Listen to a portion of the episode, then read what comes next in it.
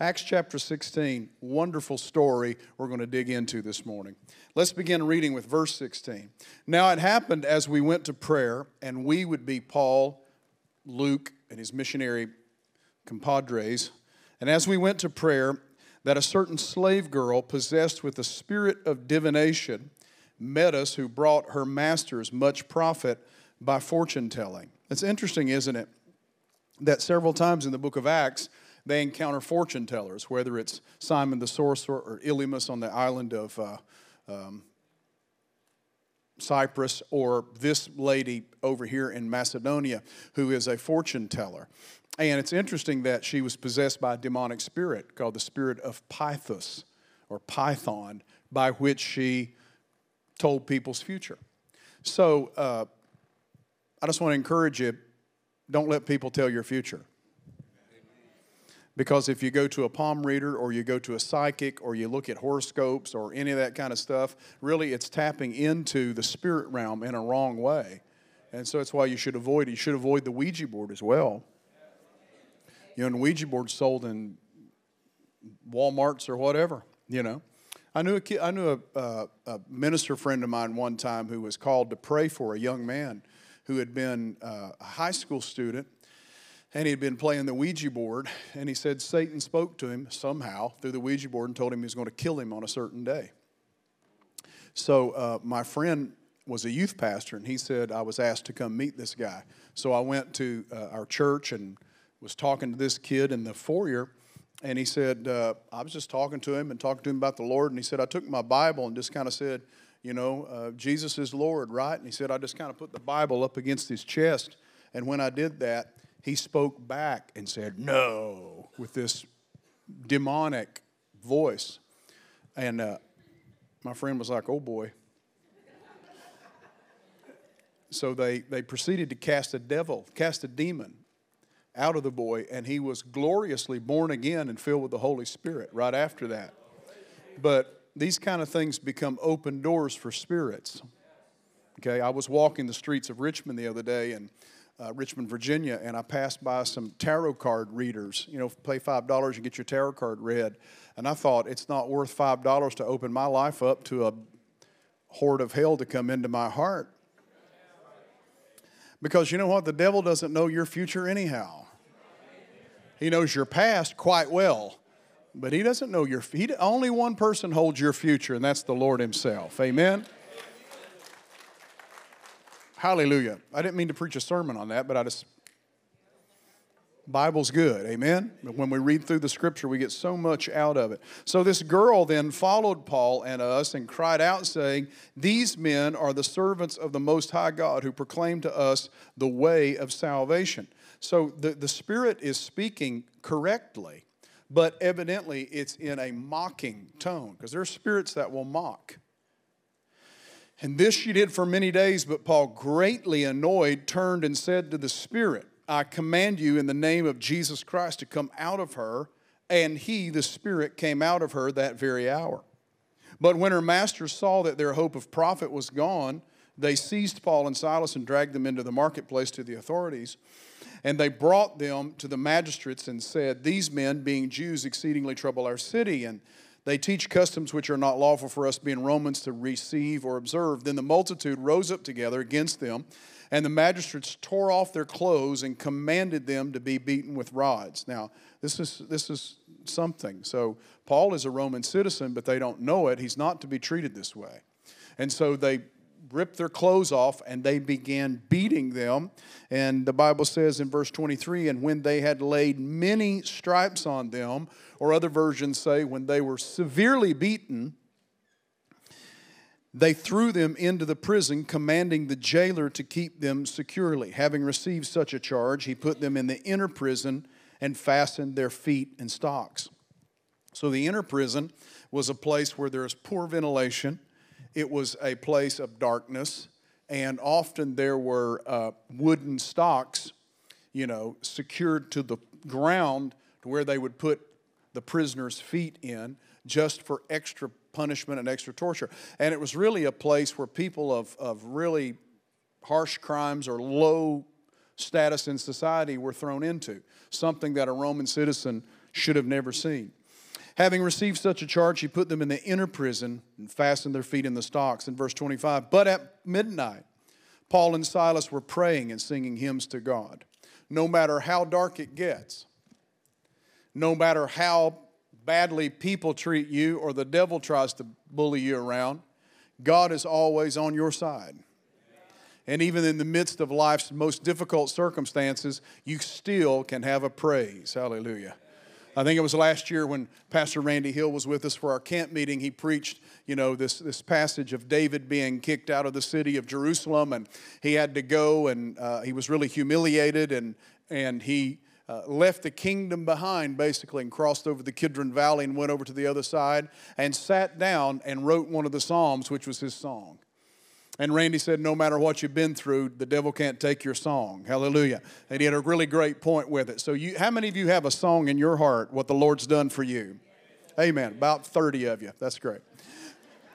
You all have a song in your heart if God's done something for you, and you can sing it in the midnight hour no matter what's going on or what's happening. You can always lay down and give God praise. You know, before I came to the Lord, I was listening to a certain rock band that really became known as just black death metal.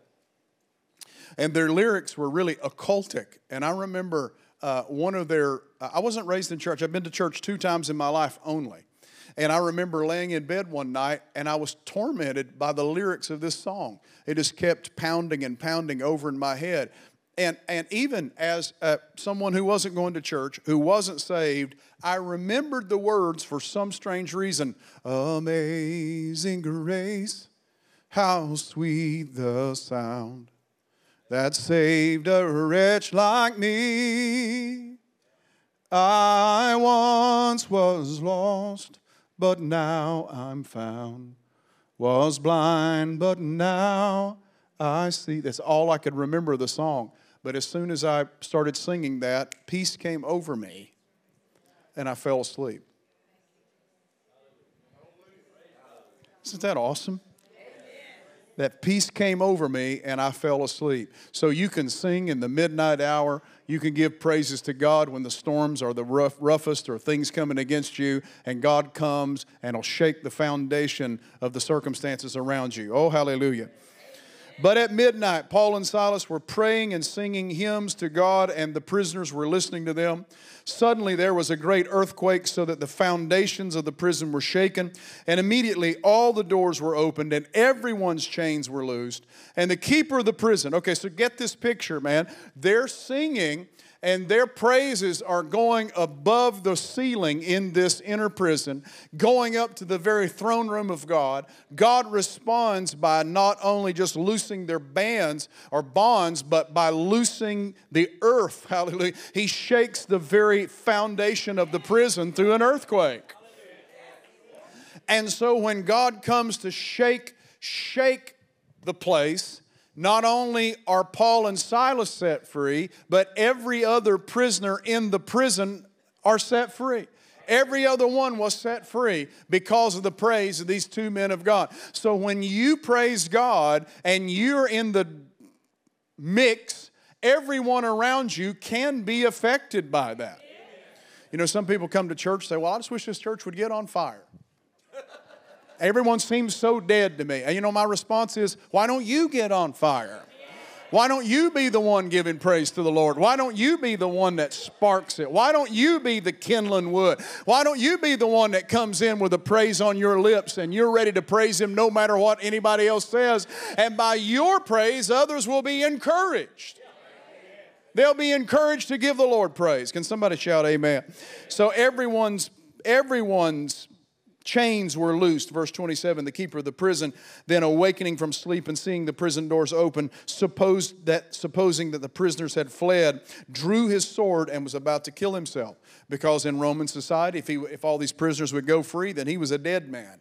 And he knew he would face the death penalty. So he was ready to kill himself. But Paul called with a loud voice, Do yourself no harm. Now, I, don't understand the logistics of everything that's working here, but but way I see it is, once the bondages or, or bonds were loosed, Paul and them didn't just run out; they stayed there.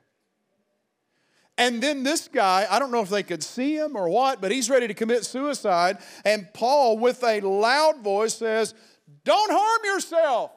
We're all here. Don't harm yourself. We're all here.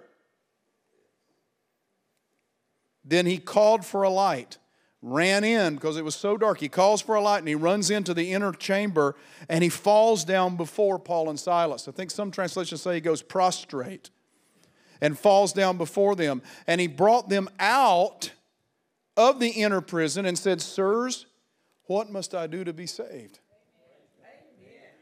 How did he get this? How did he get that question?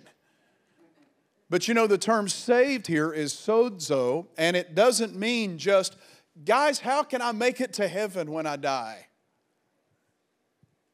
Because we often think in a modern Western, Western world that salvation is about, I'm going to sign the rolls of a church book and I'm going to heaven when I die. Thank you, Jesus. Now, that is important to go to heaven when you die. But salvation is for the here and now. Salvation is for the here and now. And this term sozo means to be healed and made whole. It means to be rescued, or it means to be saved in a, in a spiritual sense. So I, I don't know that his question isn't, guys, how can I be saved from this predicament I'm in? Because often what leads people to the Lord is a bad situation in their lives. I mean, let's face it. Often, what leads people to the Lord is a bad situation in their lives, and they come because they're in trouble and they start crying out for help. Amen? There was a young man who came to me years ago, and uh, he said, "I want to meet. I want to meet with you sometime and talk to you. I, am having problems with my wife, and blah blah blah blah blah." And I thought, okay, just let me know. and We'll try to set something up. I saw him out in town one day, and then uh, the next time I saw him, he said, "We won't be needing that meeting." I said, Really? He said, Yeah. He said, I was ready to leave my wife. I was uh, struggling with addictions in my life, and I came to church one Sunday and heard you preach. So the bad situations pushed him to church. And he said, When I got there, you preached the gospel and you gave a salvation call at the end. I raised my hand and I accepted the Lord into my life at the end of that service. And I felt like a thousand pounds had been lifted off my shoulders. And I walked out of the church free that day completely. Went back to my wife, the addictions broke off my life, and they're still married today, and he became a leader in our church. Hallelujah. Come on, somebody put your hands together and give the Lord a praise. How do I get out of this predicament? What must I do to be saved and rescued? And I love the response of the Apostle Paul. So they said, Believe, verse 31, believe on the Lord Jesus Christ, and you will be saved, you and your household. All you have to do is believe in the Lord Jesus Christ, and you will be saved, you and your household. You know, the gospel is really wrapped up in that one statement First of all, it says believe. The Greek term is pistuo, to have confidence in and to trust in. It doesn't say believe about the Lord Jesus. He says believe in the Lord Jesus. Believing about him is knowing that he was a historical figure, and there's been some cool movies made about him, and there's this thing called Chosen that everybody's watching. There's been many books written about him, and he probably was a real historical figure, and he impacted people's lives, and he was a great teacher. That's believing about him. Believing in him is when you're saying, Now I, re- I recognize he is the Lord of all. He was God in flesh, the very Son of God, and he gave his life for me. And now I'm going to step forward and say, Lord, I surrender my life and I give it all to you. I'm going to trust in you, hope in you, believe in you. Can somebody shout hallelujah? Believe and believe is putting your confidence in, and it, he doesn't say to be saved, you need to do these 15 things. I have a course for you. It's only $69.95. And if you take the course, I'll give you 12 steps to help you become a better jailer. or I'll give you 12 steps to help you become saved. He doesn't do that. He says, believe, and you shall be saved.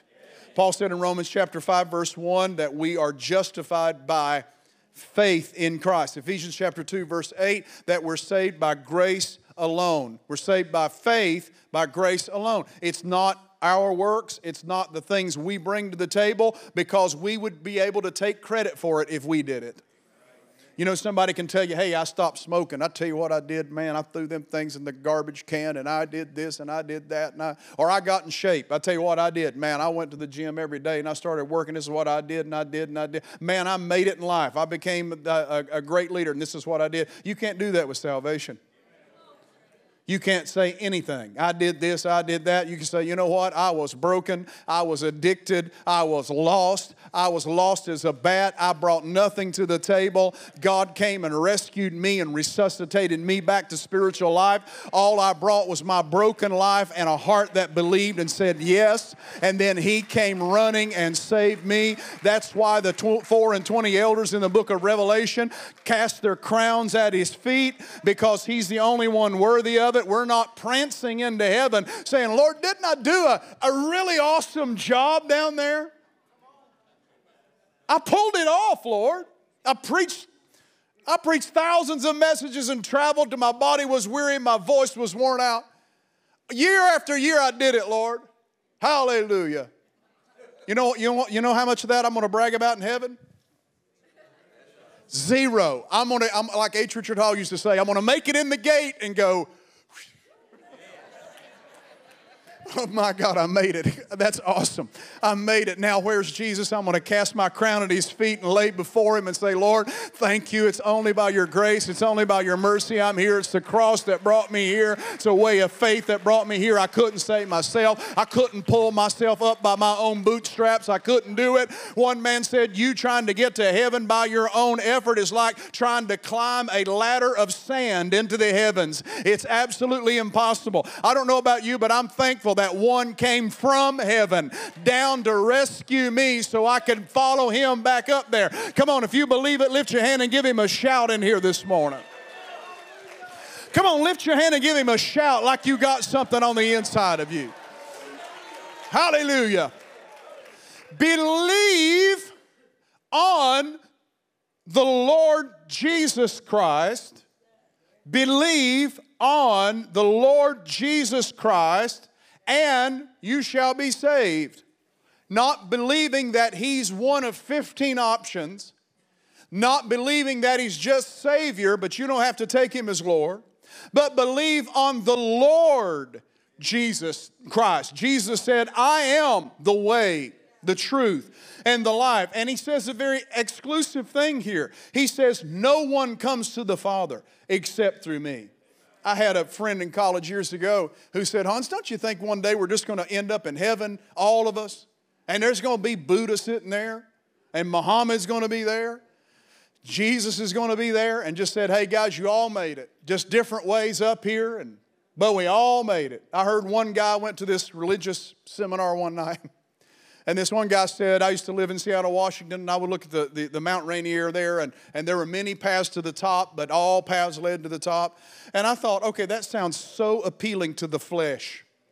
It's so appealing to the compassion in humankind. But you know what? It's contrary to the words of Jesus himself. If that's the way, then I got a problem with Jesus. If that's the way, then what Jesus said isn't truth. Jesus didn't say, I am one of the many ways to God. Choose me and I'll take you on a certain path. He didn't say that. He said, I am the way.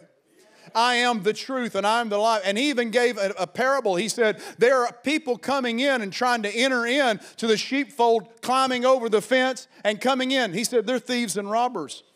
There's only one door to the, to the sheepfold. I am the door. Oh, hallelujah. There was only one door to the ark in Noah's time. Jesus, I believe it was prophetically speaking of Jesus. There's one way in, and his name is Jesus. Can somebody shout amen? He loves you more than you'll ever realize or more than you can experience. It's going to take eternity to, to, to, to smooth it all out and let us experience it all. But he loves you more than anything, and he came and he gave everything for you so you could find that way that he's talking about. Believe in the Lord Jesus Christ, and you shall be saved. Can you know that you're saved? Well, he said, believe on the Lord Jesus Christ and you shall be saved. He didn't say, believe on the Lord Jesus Christ and we'll roll the dice and maybe you can make it. Or believe on the Lord Jesus Christ and maybe you're one of the chosen few. But it's just going to take eternity to figure that out. Believe on the Lord Jesus Christ and and and and may, like like Muslims live in hope, you know that when they die that they supposedly awaken and they meet a judge who determines whether they're able to go into the next level or not. Thank God we don't serve a God like that.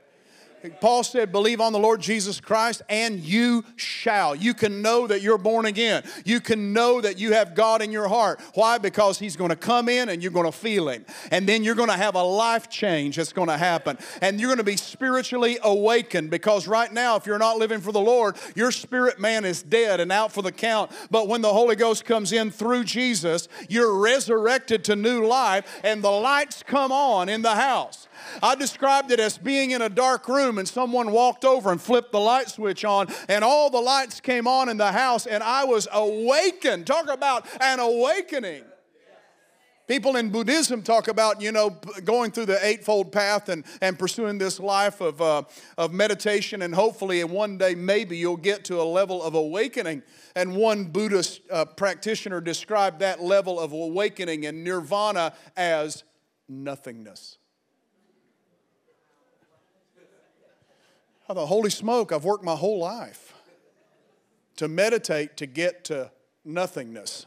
Uh, you know how awakening happens? Awakening's a Bible thing. Holy Ghost comes into your heart in an instant, lights you up, and resurrects your spirit man. And you come to life, and now you see things differently, hear things differently, act differently. You're a different person in the same skin. Hallelujah. Why? Because he who is in Christ is a new creation. Old things have passed away, and behold, all things have become new. Believe on the Lord Jesus Christ, and you shall be saved, and your household. And your household. And your household. The term in Greek is this term oikos, and you know, we think of household as meaning mom and dad and the kids. But oikos in the ancient Greek world was a lot larger. It could be mom, dad, kids, cousins, grandparents, servants you have working in your house. All of the oikos can be, is, Paul said, believe in the Lord Jesus Christ and you shall be saved, you and your household. So I'm telling you what, some of you need to, can, can we claim that and pray that? Yes. I get, you know, some people are saying, you can't, this, this is, no, that was for that time first century. We can't claim this promise and take it and extract it hermeneutically into the 21st century and try to apply it to our lives. Baloney you just suck the Bible's power right out of it. Take that, put it on your refrigerator, post it on your mirror. Believe God that God's going to save everyone in your household. Kids are coming in, grandparents coming in, cousins coming in, the unbelieving spouse is coming in. They're already sanctified by your power. Everybody's coming in. Hallelujah. I'm taking it. Everybody's coming in. My cousins and second cousins and third cousins, twice removed down on grandmama's side. All of them coming in. Why? Because I determined to serve the Lord. You make the difference, and it's going to affect everybody around you because of your desperate cry for the Lord to come and help. What must I do to be saved? He's getting ready to effect salvation for his whole household because he was bold enough to ask for help. Somebody put your hands together and give the Lord a praise. Hallelujah. How many of you, I mean, how many of you have experienced this? You came to the Lord and all of a sudden it shook up your family. It shook the family up. Some of them were like, What did they find? I got to get the. And some of them were like, like you like Peter, stay away from me. Like he told Jesus. I mean, some of you, you know, but even those who want to stay away from you, you know what? When they get in trouble, they're going to remember your testimony and what happened to you. And don't be surprised if they start ringing your phone. Or maybe you're at work and people know you're not the same person you used to be. You're a different human being. And, and even though they may not like you that much, when trouble comes, don't be surprised if they come saying, Hey, could I talk to you about something? I'm going through something in my life. That gives you the golden, op, you got the golden Willy Wonka ticket. that just step through that door and say, Man, let me tell you what happened to me. And you know what? God's no respecter of persons. What He does for one, He'll do for all. And if He did it for me, He certainly will do it for you. Come on, somebody, put your hands together. Give the Lord a praise in here. Hallelujah. Hallelujah. Hallelujah. Hallelujah. Now, here's what happens. I want you to notice what happens. I, I never noticed this in this text before, and I think it's really awesome. Verse uh, 33 And he took them, no, no, verse 31. They said, Believe on the Lord Jesus Christ, and you'll be saved, you and your household. Then they spoke the word of the Lord to him and to all who were in his house. So, one of two things are happening here. Either he takes Paul and Silas out of the inner prison and takes them home with him, or he brings his household to the prison so these guys can preach to him. And they took time and broke it down, I think, what it means to follow Jesus to these Gentiles. Broke it down and preached the gospel to them. And then everyone got saved. Everyone got saved. And then it says in verse 33 and he took them the same hour of the night and washed their stripes, and immediately he and all of his family were baptized. There's a water theme. He's washing them with water, and then they're going to get baptized in water. And when he had brought them into his house, he set food before them, and he rejoiced, having believed in God with all his household.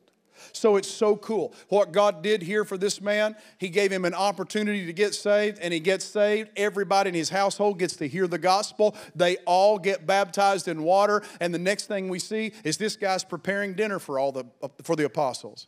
Now, I don't know if he was one of the guys beating the apostles or they just turned them over to him once they were beaten. But in Roman culture, the jailers and the chief jailers were known as cruel people.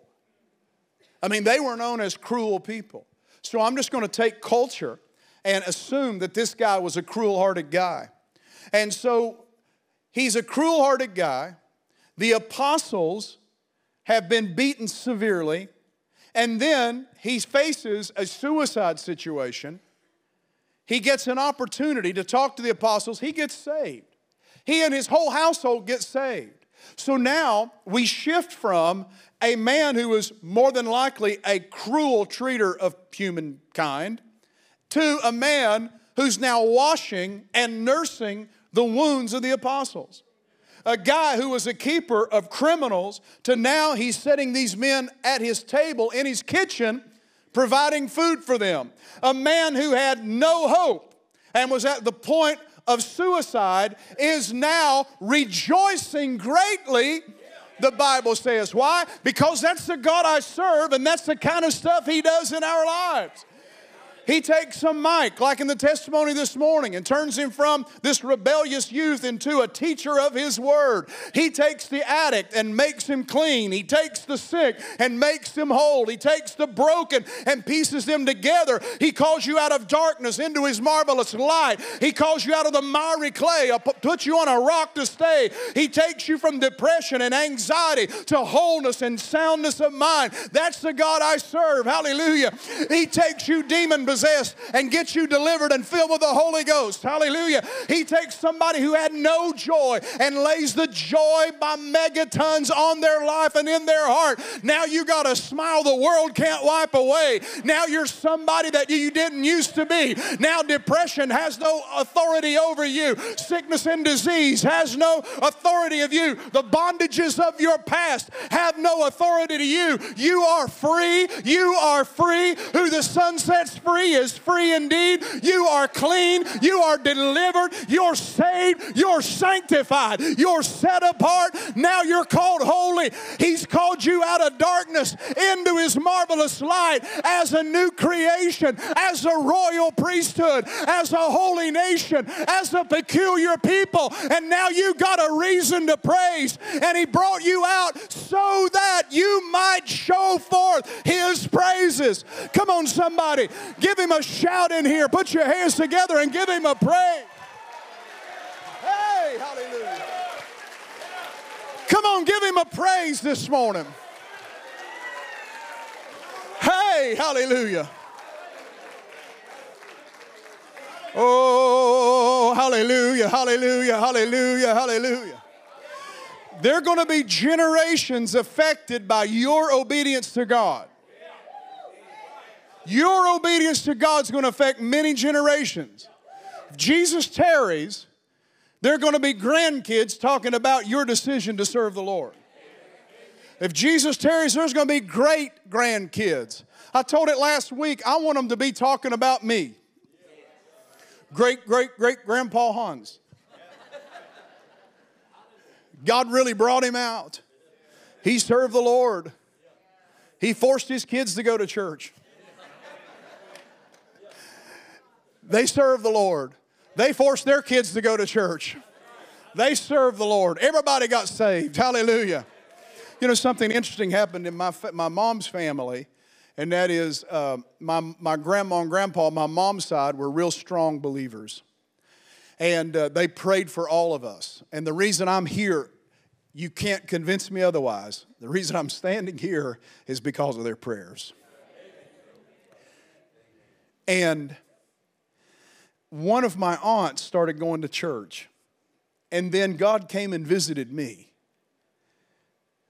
And I remember uh, my mom told my granddad about it that I'd started reading the Bible and I'd started praying. And I remember being in a living room one day with my granddad. And he looked at me and he said, uh, Your mom says you're praying now. You're reading your Bible. And I said, Yes, sir. And I had to leave the room so much conviction was on me. I was going to break down and just cry right in front of him. That's what was happening. God was wrecking me. Thank God I got wrecked. He was wrecking me. I gave my heart to the Lord, and one month later, my mom came and gave her heart to the Lord my uncles were going to church. One of them we baptized in our church, and then some of the cousins started coming in and getting saved. God came and didn't just say, I'm to pick out one. He came and started working through the whole family. I saw it with you guys. I remember years ago, y'all would come, you and Brother Bobby D would come, and often by yourself or maybe with, uh, with Karen or one of the kids. Then everybody started getting saved. Then before long, they took up the whole front row in church. I'm like, I like this, hallelujah. Because it's, it's hard to argue with that whole front row taken up because the whole family got saved. Come on, amen? Hallelujah. So, what happens here? They brought him out into his house, set food before them, and he rejoiced. I want to encourage you with some things here before we, before we pray it's really profound how household salvation comes in the scriptures. I want to show you. In Joshua chapter 6, verse 23, there had been one lady who had been welcoming to some Jewish spies who went into the city of Jericho before the Israelites attacked Jericho. Her name was Rahab. She was a prostitute. But when the Israelites came in, they, they promised her, they said, We'll be good to you and we'll save you. And so when they came in, here was the instruction Joshua 6:23. The young men who had been spies went in and brought out Rahab, her father, her mother, her brothers, and all that she had. Because when the Lord comes to save, He doesn't just say, We're going to pick out this one, I'm saving everybody. I'm coming and redeeming everybody. So they brought out all her relatives and left them outside the camp of Israel. In the book of Acts, an angel appears to a Gentile soldier named Cornelius. And he says, the angel says, send some men down to Joppa and get a guy named Peter who will come and preach to you. And that angel said, He will declare to you a message by which you will be saved, you and all your household. So when Peter came and preached the gospel that day, everybody there got saved and baptized. And it's interesting, you know, some argue for infant baptism based upon the household salva- the household baptisms in the book of Acts. But I'd never really dug down into this and seen how much the word of the Lord had to be heard. Because in Cornelius's house Peter preached the gospel and all who heard were baptized.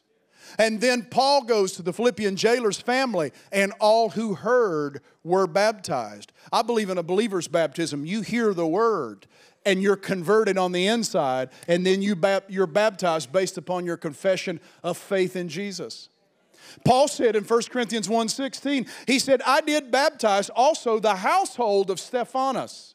Not just I baptized Stephanas, but I baptized the household of Stephanas. So when they showed up, it's like everybody's getting it. That's what happens when God, cha- that's the power of a changed life. It changes families. You know, I preached this back some time ago from the Old Testament about how Abraham, Isaac, and Jacob, it was about a blessing that was to go down through the familial lines. Even Deuteronomy chapter 6, that we quote sometimes when we dedicate kids to the Lord, is that this shall be told at your house. This shall be in the hearing of your kids. You'll talk about it when you get up. You'll talk about it when you're on the road. You'll talk about it before you go to bed at night. Let them know what I have done. Even as I'm teaching through the book of Exodus in the midweek service right now, we're talking about this perpetual feast of Passover. Let it be known forever. He said this will be a statute forever in your generations that you'll talk about what the Lord has done.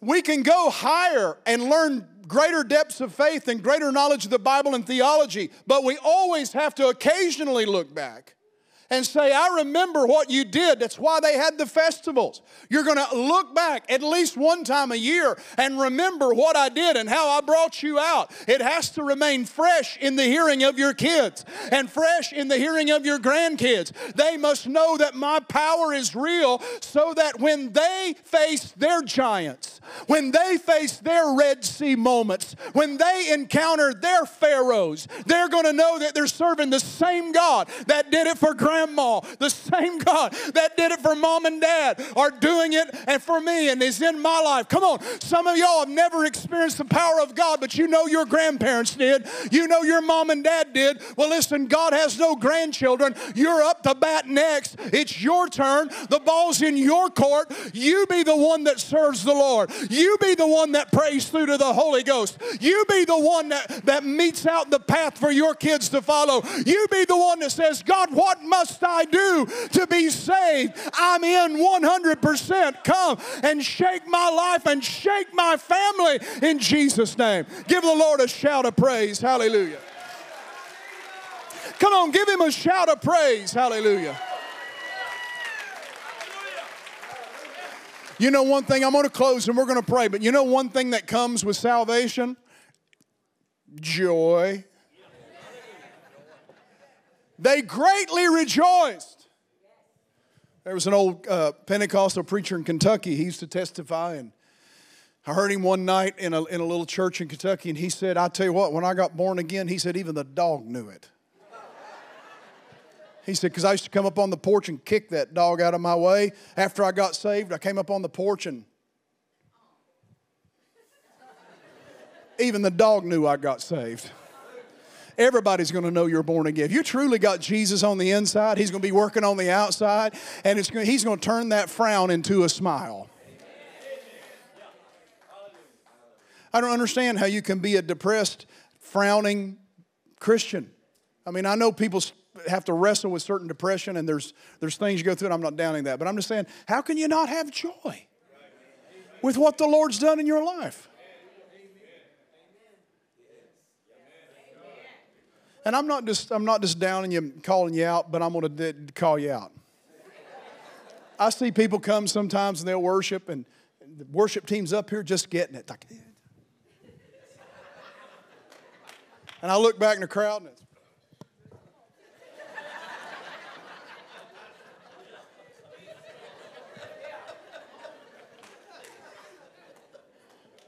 I'm like, I wish I had a button underneath the table that was just enough a shot of electricity to certain chairs. You say, You ain't got no joy. I'm just joking. Y'all know that, right? I'm just having fun right now. Come on, this is the house of the Lord. I was glad when they said unto me, Come on, how many were glad when you woke up this morning that you got to worship Him like this with your brothers and sisters? I was glad when they said unto me, Let us go into the house of the Lord. Hallelujah. This is a day the Lord has made. I will rejoice and be glad in it. Come on, somebody get happy right now. Hallelujah, hallelujah. Give him a shout and get a little bit of joy in your life.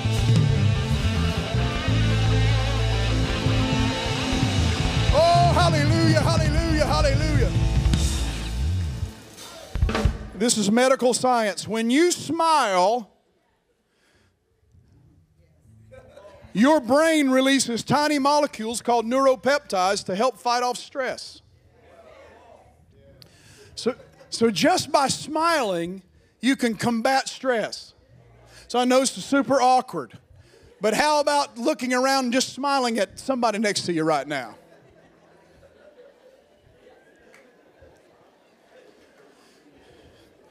Then other neurotransmitters like dopamine, serotonin, and endorphins come into play, and the endorphins act, act as a mild pain reliever.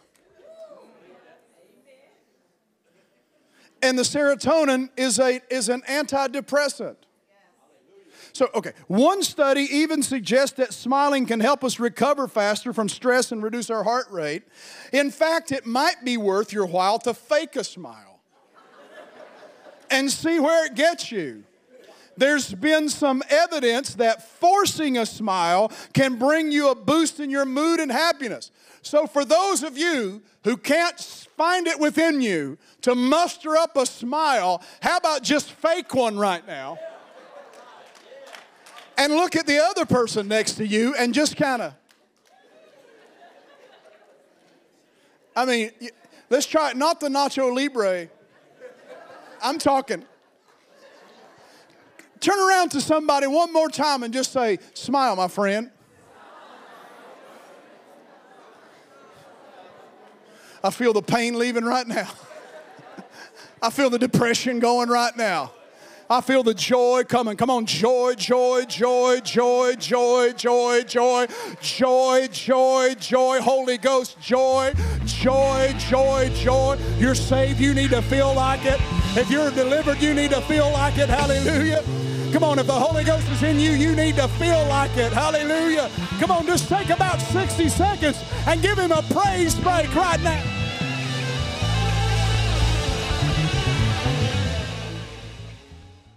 Hey guys, thanks so much for watching and listening to the podcast. And I hope these sermons have been a great blessing and source of encouragement to your life. No matter what you're going through, no matter what you're facing today, Jesus is the answer. I can tell you, He is the answer for your life. I'd love to pray with you before we leave here. So if you never accepted Christ into your life, or if you just have a need in your life, let's lift it up to the Lord right now. Come on, pray with me. Lord Jesus, wash me from all sin. I accept you into my life. I repent of all sin and I place you on the throne seat of my heart. Lord, I pray right now you minister to each and every one who just prayed that short prayer with me. Whatever situation they're facing, give them grace right now. Give them the power they need to get through it, Lord. Give miracle signs and wonders today, Lord, to those listening in the name of Jesus. Hallelujah. We declare it done in Jesus' name. Love you guys. Thank you for tuning in and listening and watching us.